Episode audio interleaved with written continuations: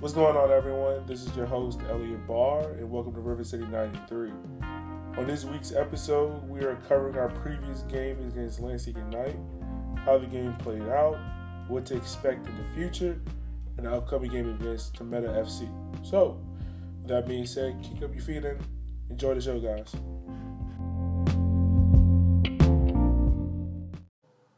What's going on, everyone? This is Elliot Barr, the host of River City 93, and for the first time in show history, I have a co-host. You want to introduce yourself, my man? Hey, Shanir Durand here.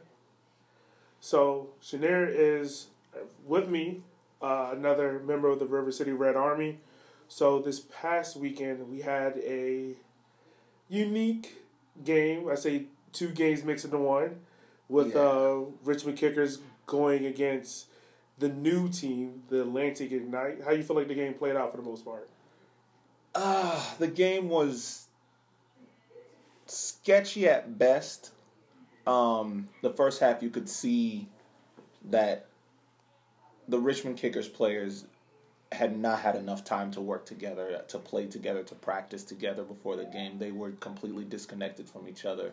But then, it was, like you said, it was kind of two games in one. It was a game of two halves. The second half, they kind of started to meld together a little better. Yeah, and we almost got the comeback. Yeah. So, we are going to go in depth into the game. We're going to talk about it. One thing that just said it to me is what I've heard a lot about Coach Boulal was that he wanted to play more of a possession style of soccer. But it seemed like a possession style that was more of, we want to hold the ball so you don't get it. Like, we want to possess it in areas, not to possess it to attack like Man City. Mm-hmm. We want to possess it in more of, we want to hold the ball so we could take our time on it. And Lansing, from the get-go, seemed like they wanted to press us heavy, press us in front of our own 18 box, and get us in the areas of the field where if we're off to the side of the wing, tucked into our own 18, they were going to send 2-3 guys after us multiple times. Yeah, it was just direct. I mean, it wasn't long ball direct, but it was once you get the ball, quickly flying forward, getting as many players up in our end of the pitch as possible, as quickly as possible. And it really was devastating for the Kickers. No, it really was. So both teams came out in a 3-4-3. But you made an interesting point before we started recording the show. You feel like both 3-4-3s were different. They were different, and you could see when the Kickers were able to get some attacking presence, some attacking fun in the game. It was a very crowded back line, and you could see that the two wingers were playing as wingbacks for Lansing FC. However, when Lansing FC was attacking, we felt it looked like we were outnumbered in the back end because our wingers were not playing as wingbacks. They were playing a little higher up and leaving the back three unattended, unaided, which led to some really, really dangerous chances for Lansing FC. Yeah, I agree with that. So the first half for me, when I went back and rewatched it, because definitely standing in section O, you don't get a real good presence out of game. No. So going back and relooking at the game, a couple of things that I saw was there was a lot of misplaced balls in the open couple of minutes where it seemed like balls that should have been played on the ground that would have helped us seemed like we chested it and then we try to kick it long. When you go against an aggressive pressing kind of team, that's what they want you to do. They don't want you to drag them out of place. So it's like if I could get you to miscontrol the ball, I know I have a better chance of having a header, getting it flicked on. It was a lot of 50-50 balls. Yeah. That's something that the Kickers didn't want to do. It was a lot of jump balls that were just that could have been played in the fall that Lanty got on too quick, got on to that helped them out. And, that's where kind of like the first goal kind of came from because it was a ball that Lanty had that they kicked long to the wing. Then there was another ball played to St. Duca, who pretty much dribbled in, and it just pulled the other center back up forward, which created a hole for, I hope I don't mess up his name, Masubani, who just slipped it into the right post. Like, it was just seemed like it was just a hole there in the middle that no one really could fill in. And that also goes into the fact that our defense was left high and dry. They were left high and dry throughout most of the game. There was no midfield support in that first goal at all. You could see that even though man for man, our defense wasn't outnumbered, but the fact that they had to cover so much ground without any help from the midfield got them out of position and went for... I mean, it was an easy finish. Yeah, I agree with that a lot. I think one of the things that you definitely see from that first goal is our midfield is still getting to know each other, so it was always that case of... Like, you play soccer yourself, and when you play on a new team, it's always that case of, well, do I step? Do you step? Exactly. I don't know where you're covering. I don't know who's covering where. Exactly. So it's kind of that thing of, I don't know where to go. And, you know, Shinovsky is, like we were also mentioning in the before we started recording, a lot of players that we were expecting to play did not play. Like, I think Thompson was out with a calf injury. He was hurt. Troyer is probably not going to be back for a while. Yeah, I think it's about 3 weeks. Something. So it's kind of just one of those things where it's like, all right, so not only on top of our midfield's new, the back line is new, and then you have Shinovsky back there by himself. So it's like you can kind of see the miscommunication of, I know where I'm supposed to go, I hear it, but my brain is telling me to go here. Exactly. Exactly. So, yeah. So I saw that a lot. Akira Fitzgerald, from what I heard about him from a lot of the preseason hype was he's very good at getting balls out to midfield. Mm-hmm. I saw some, and maybe correct me if I'm wrong, I saw a lot of misplaced balls by him. Yeah, I saw a lot. There were some misplaced balls by him. However, it is a breath of fresh air to see basically Akira kind of playing sweeper keeper of sorts. He is much better with his feet than the goalies we've had in the past. Yeah, I agree with that a lot. I was very impressed by how his distribution was, how he was able to get the ball from the left, go to the right, and get the ball 25-yard pinger to someone on the wing, to Bulldog on the wing. And that's something before we didn't have. Because if you're going to play out of back, you can't have a goalkeeper who's just hoofing it long. Exactly. 50-50 balls. It felt like some of the balls were like that. I also felt like, you know, new team is kind of just like, I'm getting this ball here to you. You got to win it. Exactly. Well, I mean, as time goes along, they'll get used to Akira Fitzgerald's balls up the field. And the moment a center back feels they need to give it back to him, those midfielders will be taking off and running. Yeah. They'll be knowing that that ball is coming into a certain space. They'll be looking for those pockets of space to let Akira know where he can put the ball. So, again, that ties back into what we said about them not being really together. Yeah, I definitely agree with that. I mean, like we said, goal two kind of comes off that miscommunication with the back line, because I think it comes off from Akira ball that went out of bounds, or like the... correct me if I'm wrong, I think the fullback mishandled it. Yeah. It went out of bounds, and then there's a throw-in. Bulldog gets it. He loses control over the midfield, and like I said on the previous podcast, any ball that we lose in the midfield, we have to get back on defense, because if you're playing a team that's aggressive pressing, the moment you lose that ball in the midfield or in a dangerous area close to the sideline, they're getting on it. Yeah, they're playing it off quick. So that's something that really happens after the second goal, because it was kind of just Bulldog loses it, and then Nick Moon, who, I'm not going to lie, I'm highly... Like, if USL had a fantasy league, I'm picking Nick Moon. Yeah. I'm picking that kid. And he gets it, and he just slips it into Alex Bruce, who lays it off of Gomez, and he one-times it into the post past Akira. And then it's kind of weird seeing it in the stands, and you kind of think, like, dang, no one got a foot to that. But then you see, like, Shinovsky got his foot to it, and it just rolls underneath his foot. Yeah, it was just a good flick right under Shinovsky. It was. But it comes also from, I mean, Bulldog getting the ball, being able to look up and not see any options to get that ball out of the back. Yeah, that's something I saw, too. Because if Bulow is trying to play possession style, playing out of the back, working your way up the field type football, there needs to be that support. So Bulldog is already so far it's been hardwired into him, don't just kick the ball forward, we're going to play out of the back. But if he looks up and sees nobody, then he's second-guessing, like, wait, where do I put this ball? Yeah. By then, they're on top of you. Yeah, it's kind of like one of those things where you ask a player to, I'm telling you to do one thing, but in my eyes, I'm seeing something totally different. Exactly. So it's like, all right, kick the ball out of bounds, and then do I shorten the field for us? Or do I try to lay this ball off, but I've already got two people coming to me? So it's kind of difficult in that matter. Exactly. So now we're already down 2 goals, and it's kind of just like, I don't know. You had to feel like, I never had to feel like, oh, here goes last year all over again. Exactly. Yep. That was the first thought in my mind when we went in at when the ref blew the halftime whistle. I was like, oh man, this is it all over again. Yeah, but I will say this: it seemed like after that second goal, things kind of changed.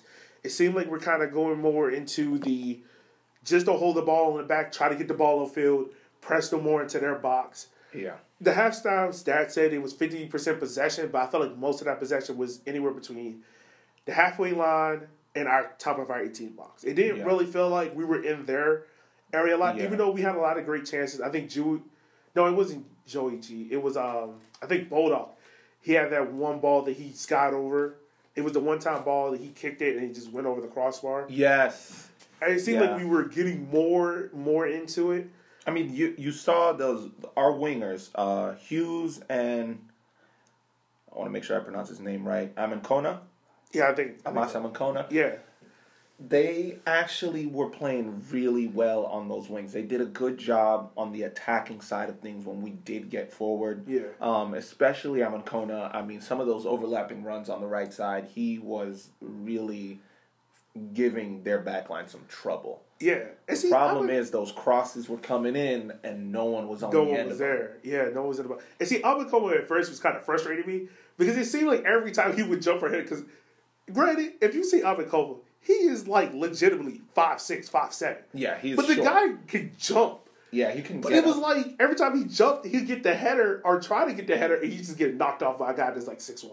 Yeah. And it's like, oh, like... Yeah, so That's a player like that, you keep him out on the wing. Yeah. You keep him out on the wing. He shouldn't be trying to win 50-50 balls in the air because he may be able to jump, but he's smaller, so he's easy to move out of the air by a bigger guy. And I will say this. It seemed like when Lansing was trying to build play, they struggled. When they could counter, when they could get the ball, dangerous. It seemed like it clicked for them. So it seemed like if we could slow them down and make them kind of organize in the back, try to play the ball in the back, it seemed like Lansing wasn't comfortable with that. Yeah. And that's what I think Bulow changed. I think he dropped Amass more to the midfield and allowed him to be kind of like, not a pivot, but more of get the ball to him and allow him to create. Yeah. So it seemed like that helped a lot. It also midfield numbers. You know, when you get 3 in the midfield versus 2, it's kind of like a numbers game at that point. And it seemed like he kind of helped out. So going more to the second half, the third goal, I don't know how you feel. The third goal for me, everybody got over laps. After that, if I'm coach, everyone got over laps after that third goal. No, everyone. I think, yes, there is an issue of communication there. And everyone is at fault for that. But this goes back to what I had said earlier about the difference in formation. There was no defensive width. And who's the one who headed the ball in? Koifik? Koifik, yeah. Koifik came from almost the touchline to come in to get that header. He came from outside of the box all the way near the touchline. Yeah. So no one was out there. There was not a single Kickers jersey out there. Yeah. So that's where Amin Kona and Hughes come into play. You have to play as a wing back. You have to come back. You have to create that width for the defense. Yeah, and it was off of another thing we say, it was off of Joey G not able to clear that ball the first time he tried to because he lost control of it, and they got the handball on top of the 18. Gomez is taking a free kick. And Gomez before is taking, I think, a free kick early in the game where he's got it long, but it looked like the same play like this where he was trying to get it towards that back post off to the side because maybe they saw something. Maybe they saw, like, we weren't covering the 2 guys in the back because we were all paying attention to, you know, the middle of the field. Where the ball is. So with Joey G, for that ball watching laps, you're running laps. so when Gomez kicks this ball in, it's just like, all right, it's looking like it's going out of bounds. It's a free kick. We're good. And then Koifik comes out of nowhere. It just unmarked free header. Like, if you give that to any center back, they're taking that. Yeah, they're taking it, and it actually it doesn't even look like he's playing that to goal. It looked like he's playing that to get it back into the 18, so someone could get a flick onto it. It just happens to go in the back of the net. Yeah, and I think there it was like you could kind of feel it in the stands. It was just like, oh God. Yeah, it was, when that third one went in, I was gutted. You felt like it was done and dusted. It was like, oh man, here we go again. But then it's like you had two changes, and this is where the minds dropping in the midfield kind of happened more. Then we bring on, I know I'm gonna mess up his name, Magalas. He's a Brazilian. Yeah, we're gonna figure out the names. Trust me, it's only episode 3. We're gonna figure out names. And then Ansikoff came on for Shinovsky and Hughes. Mm-hmm. So it kind of seemed like there was a formation shift. To me, it looked like it went to a 4-4-2. Yep. We had, two more up top. It was more pushed up, but it seemed like it was more balanced on the wings. Because now we had a proper fullback behind him that can kind of like, hey, I'm here for defensive support. Yeah. You can still there was that defensive width I was talking about. Yeah. Could kind of go more out there. So now, this is where the first goal comes from. If we got closer to this before, but Stoneman gives a deflector shot off a Carr who was trying to clear it. It bounces off a Carr. Jackson gets the ball and it has a beautiful layoff to Maxi, who one-times it into the box. And there you're like, all right, this is, I kind of think, the style of play that he wants. Bulow wants that kind of ball where it's like, one-time it. Don't sit on the ball. Don't try to look. Yeah. If you got the shot, take it. Yeah. Take it. And that was Maxi did. He one-timed it into the box. Yeah, no, that was just a classic case of being the first to the ball and punishing mistakes. Yeah. That was a mistake, a mishit from Lansing, from the Lansing player. Who was it? It was Stoneman. Yeah. Stoneman hit it off of Carr. I mean, Carr didn't really know anything about it. That ball was coming at him fast. He couldn't get out of the way of it. Didn't do anything about it. And it just so happened that Jackson happened to be there. Who reacted first? Jackson was on top of it, and and at the moment that ball started the ball didn't even get to Jackson, and Kickers players were already running forward into position. And that's how something towards last year we didn't see like that. It was kind of just, I got the ball, there's no one else around me. Now is kind of the case of there's players reacting more than being reactive. Like, I'm going to wait for you to get the ball more than, all right, I'm going to anticipate 3 steps ahead. Yeah. And be in place. So, but if it was last season, Jackson would have been expected to try and take it by himself and go for it. And most definitely. Mostly, probably, maybe would have lost that opportunity. But when you got numbers coming in, you punish mistakes. Now, the rest of the Lansing team are already moving up the field because this looks like it's going to be a diagonal clearance. Yeah. So everyone's already moving up. Now they've got to track back. It's too late because we're already running forward. Yeah, I totally agree. I also think that now the penalty was, I'm not going to lie, the guy who scored the third goal, Koifik, then becomes the villain because he gives up the penalty. Like, yeah. I'm sorry to say that was just unlucky. That was just a very, very good play. But who had the ball at that point? I think it was Joey G. Yeah. But as a center back, you gotta know. Like, anytime you are sliding, you gotta know. Like, I can't have my arm like way behind me, trying to trail. Yeah. Am I being too harsh? I mean, to be honest with you, as a center back, you would probably want to have that arm out there. Because in case you do miss the ball, if your arm is out there, you can, with that your arm in that position, you can recover and stand back up quicker. Yeah. If your arm is tucked in, now you've got to maneuver yourself on the ground. It's kind of like you're a seal, you're trying to get up and you can't move. You're like, exactly. That arm, it's all about balance. And that is the biggest issue that world soccer has, period. The issue of, Yeah. Is it an issue of making your body bigger to get your hand on the ball, or is it an issue of getting your balance the best way possible as a center back? Nah, I totally understand that. So, I mean... It was unlucky, but it was a handball. I will say this. It came off a good spell of play where we were able to possess the ball the way we wanted to. You know, it's kind of like the tell of two coins. When you're down by multiple goals, it's kind of like you're playing freer. You're not thinking as much. You're just reacting. You're just going. You're like, you can't get any worse than this. Yeah, just it seemed like he got the ball. He went in. He made a good cut inside, caught the defender, slid it in, got it into his hand, and then the penalty came. And then Joey G, you know what, man? That's his nickname from now on, Joey G. I just wore his reins, baby. Took the pin straight on, scored it. We're down 3-2 at this point. I think that's around, the 75th minute? Yeah. And then the last 15 minutes, it seemed like the Kickers were going at it. It seemed like Lansing was kind of struggling to keep up with it. They were getting. They were just trying to see the game out, and we were not letting them do that. No, we wasn't. And that's where I think if this game happens 20 games, not 20, but more like game 15, where our team knows each other, I think we'll score that third goal. We're definitely scoring that third goal. I think we had one chance that went just wide, a header that went just wide, but we're scoring. We're definitely at least tying, maybe winning a game against this Lansing team. Now, I'm not too familiar with how well the Lansing players know each other, how long they had been playing together, but if they've been playing together for a while and this is the performance we have, having players who have... We have quite a few players that just came in a few weeks ago. Yeah. So, once the Kickers' locker room is able to get fully organized, I see a completely different style of play, a completely different energy than last year. I agree. Yeah. So, the game ends 3-2. How you felt when it was 3-0. How do you feel at halftime? I mean, at the end of the game. At the end of the game,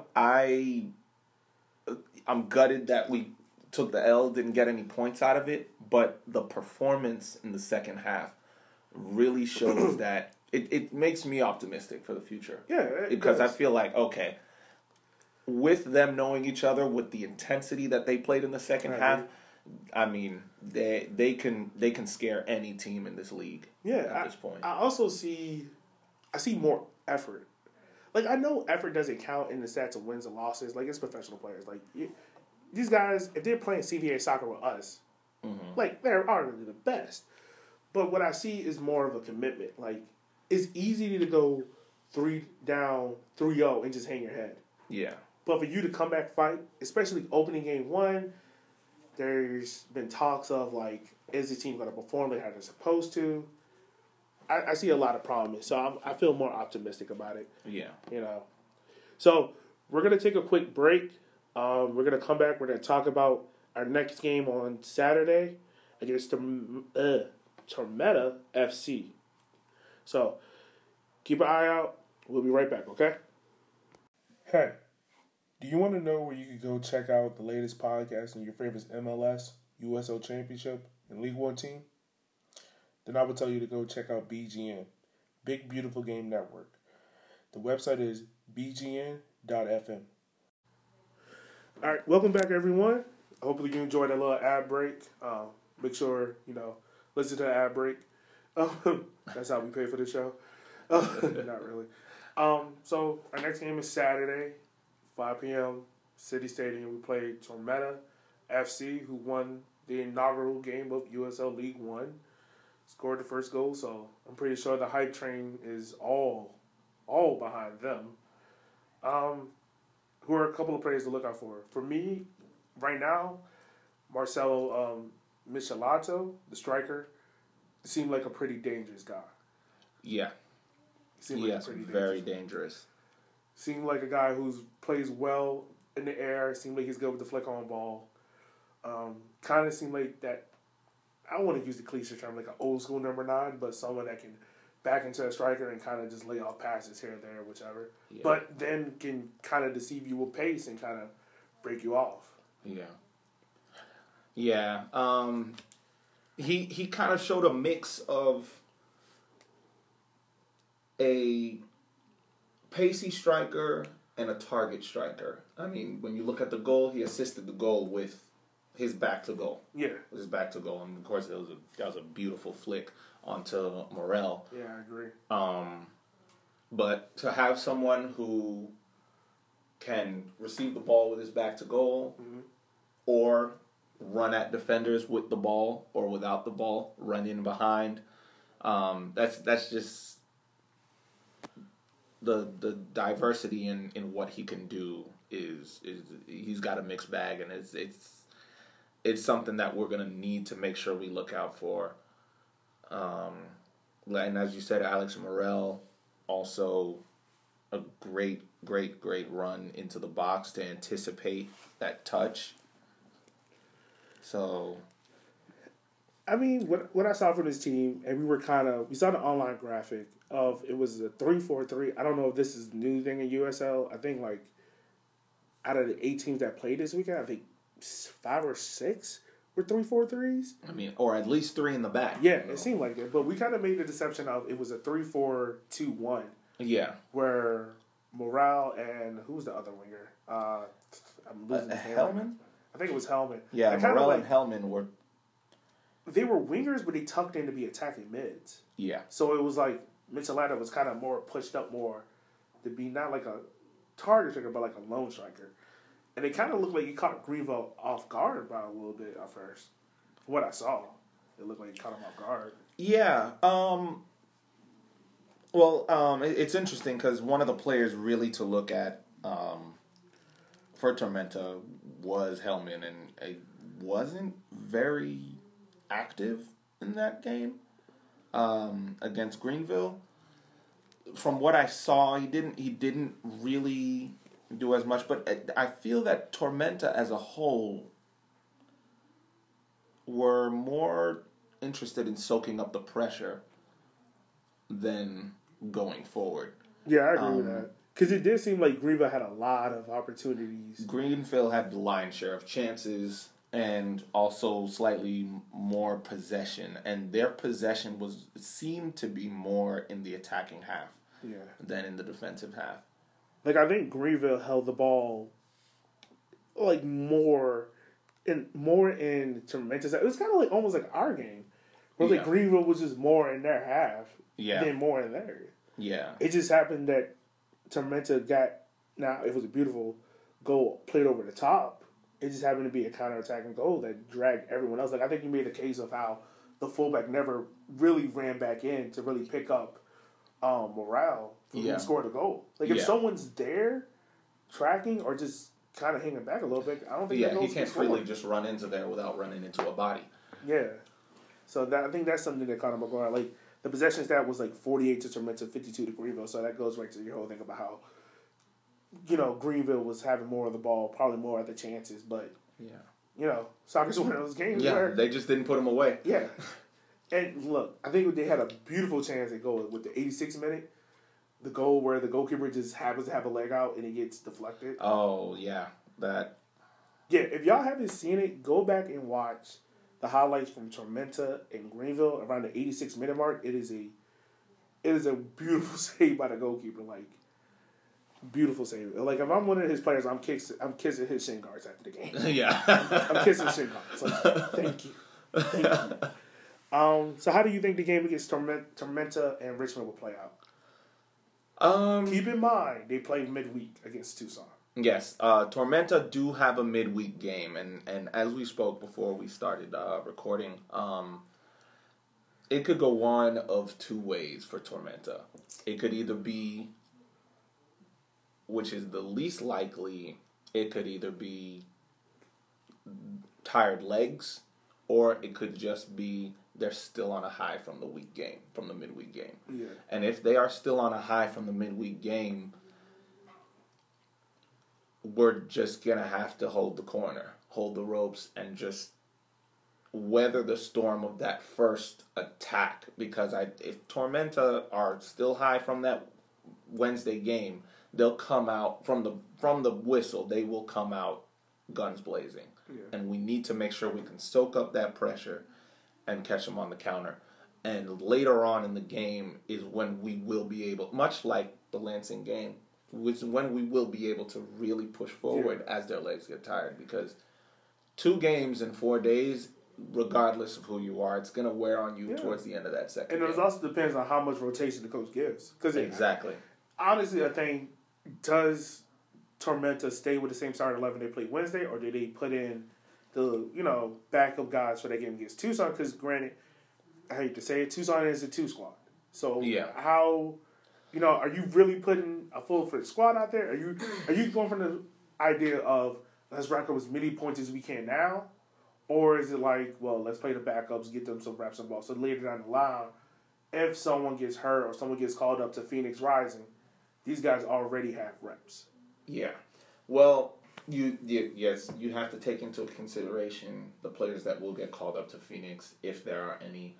However, I feel it's a bit early in the season to be worrying about your depth and worrying about rotation. And I messed up. I got mid-season. Tormenta and Tucson mixed up.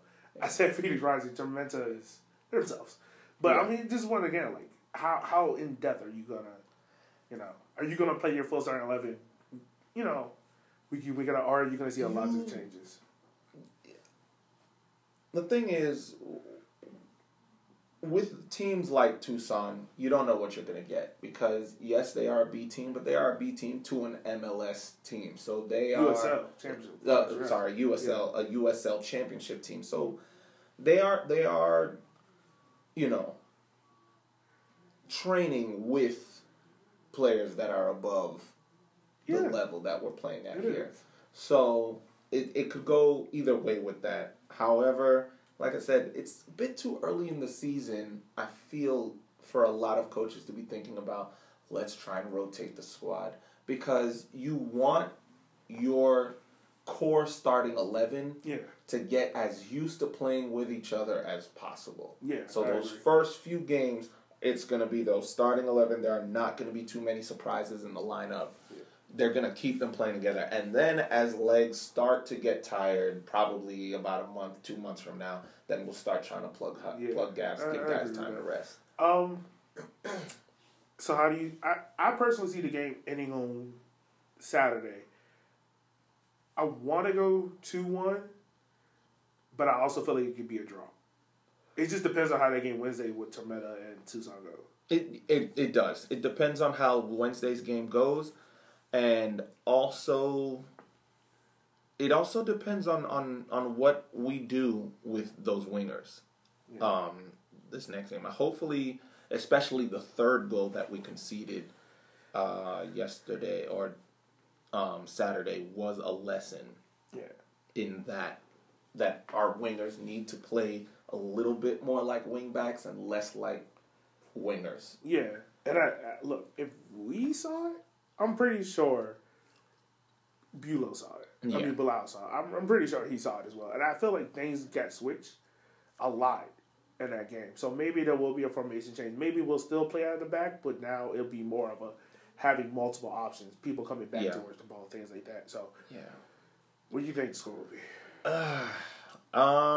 If you think it's too early, then I understand why you don't want to get for it. No, I gotta throw something in there.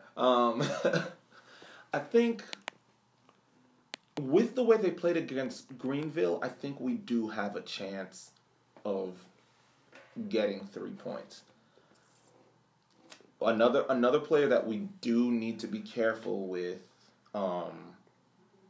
when we're attacking and when we're defending corners is their center back Phelps. The guy's a giant. He's 6'4". He's a power forward. Yeah. Let's just be real. He's a power forward. He's a power forward back there. So and from what I saw of the game that Tormenta had, he's not one of those big guys who can't move. He can move. Yeah. And he's big, tall, strong, and he can move his way around the field. He knows his way around the pitch. This is a situation in which I really think a player like Connor Shinovsky will be key on corner kicks and set pieces. I do. To make sure to stay on this guy. It's going to be a battle. I know. Yeah. I mean, Connor's pretty tall, but this guy, I mean. So I am going to poke fun at Connor Shinovsky. There was one moment in the game, I can't remember when it was, but he had the Steven Gerrard slip, and I was like, oh, this is not good. Like, he had the full leg out, just diving out there. I was like, oh, this is not good. But I agree with that point. I also think I love the partnership so far that I've seen between Jackson and Joey G. Yes. I feel like that's going to be key if those guys can link up, especially with Maxi and Amos. I feel like if those four can get on the same page, learn, where the spacing is, who's going to make the run, who's not going to make the run, I feel like that is going to be very key for the team as a whole. Yeah. One thing that I do feel that we have this season that we did not have last season, and to be honest with you, even the season before, is we've got goals in this squad. Oh, yeah. I mean, there are goals in this squad. I mean, there you can see that a lot of players are willing to move forward, to push forward, to try and find the back of the net. We've had this running joke with the Red Army is that, the kickers don't shoot from outside the 18. Oh, yeah. No. But I don't think we're going to have that problem this season. We're like the 19th. We were like the last 2 years. For those who don't know, the Richmond Kickers were pretty much like the 1950s Boston Celtics trying to play with the Golden State Warriors now. Yeah. Like, we were like, get the ball into the hoop, back, take the layup. And Golden State is running off the court shooting threes like it's a free day. Yeah. So, I mean, there is a style change. To everyone out there that's like, it's just the kickers are old. It's not. It's a brand new team. You got to give the team time. I'm willing to give them 10 games before I really start judging harshly. What about you? Yeah, you need to give the coach, you need to give David Bulow the time to create this team, to allow them to mesh together, to meld together. One thing that I saw that in his interview before the game was he is interested in creating chemistry on this team and making sure that these guys know how to play together, can click. Hopefully these guys will create that bond that you need to kind of be able to know each other on the field, know where each other are, know what's going to happen. Yeah, I actually think we could probably score 3 goals this Saturday. Ooh. We could. I mean, if that front line clicks, we could. Saturday, sharp. We could. Now, we need to try and make sure we don't concede on the other end. Yeah, that is still in the works. We're still just a week in. Yeah, I'm looking at maybe 3-2 because I can see goals in this team. And I'm going to be honest with you, Greenville were very, very unlucky against Tormenta this weekend. They were unlucky and not clinical. They had so many chances, clear-cut chances to put the game to bed even before Tormenta scored. I agree. They could have won that game 3-1 easily, but it was just one of those days where it just doesn't go in. It just doesn't work. Every shot that's on target is right at the goalie. Those gotta be the worst. Oh, those gotta be the worst. All right. Well, anything else from you, my man? No. I'm looking forward to a good season. The future's bright for this season with this squad.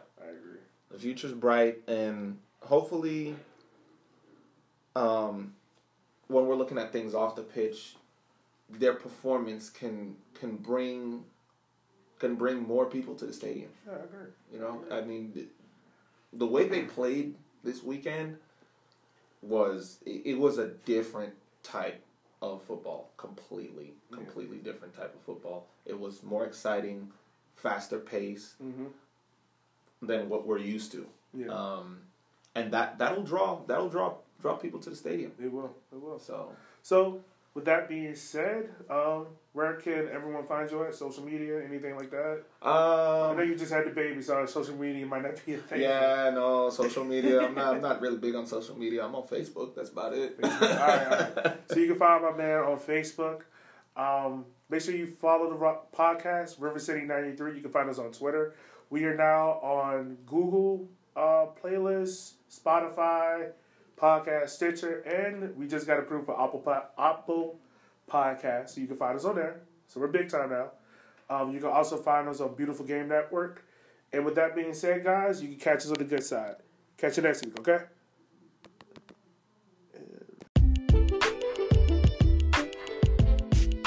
Hey, guys, I have a question. Did you ever have a shirt that doesn't fit quite right or just not stylish enough anymore? Well, I can solve that problem for you.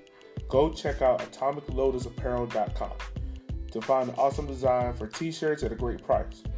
Also, while you're on the site, go check out the new River City 93 t-shirt and tell us what you think about it.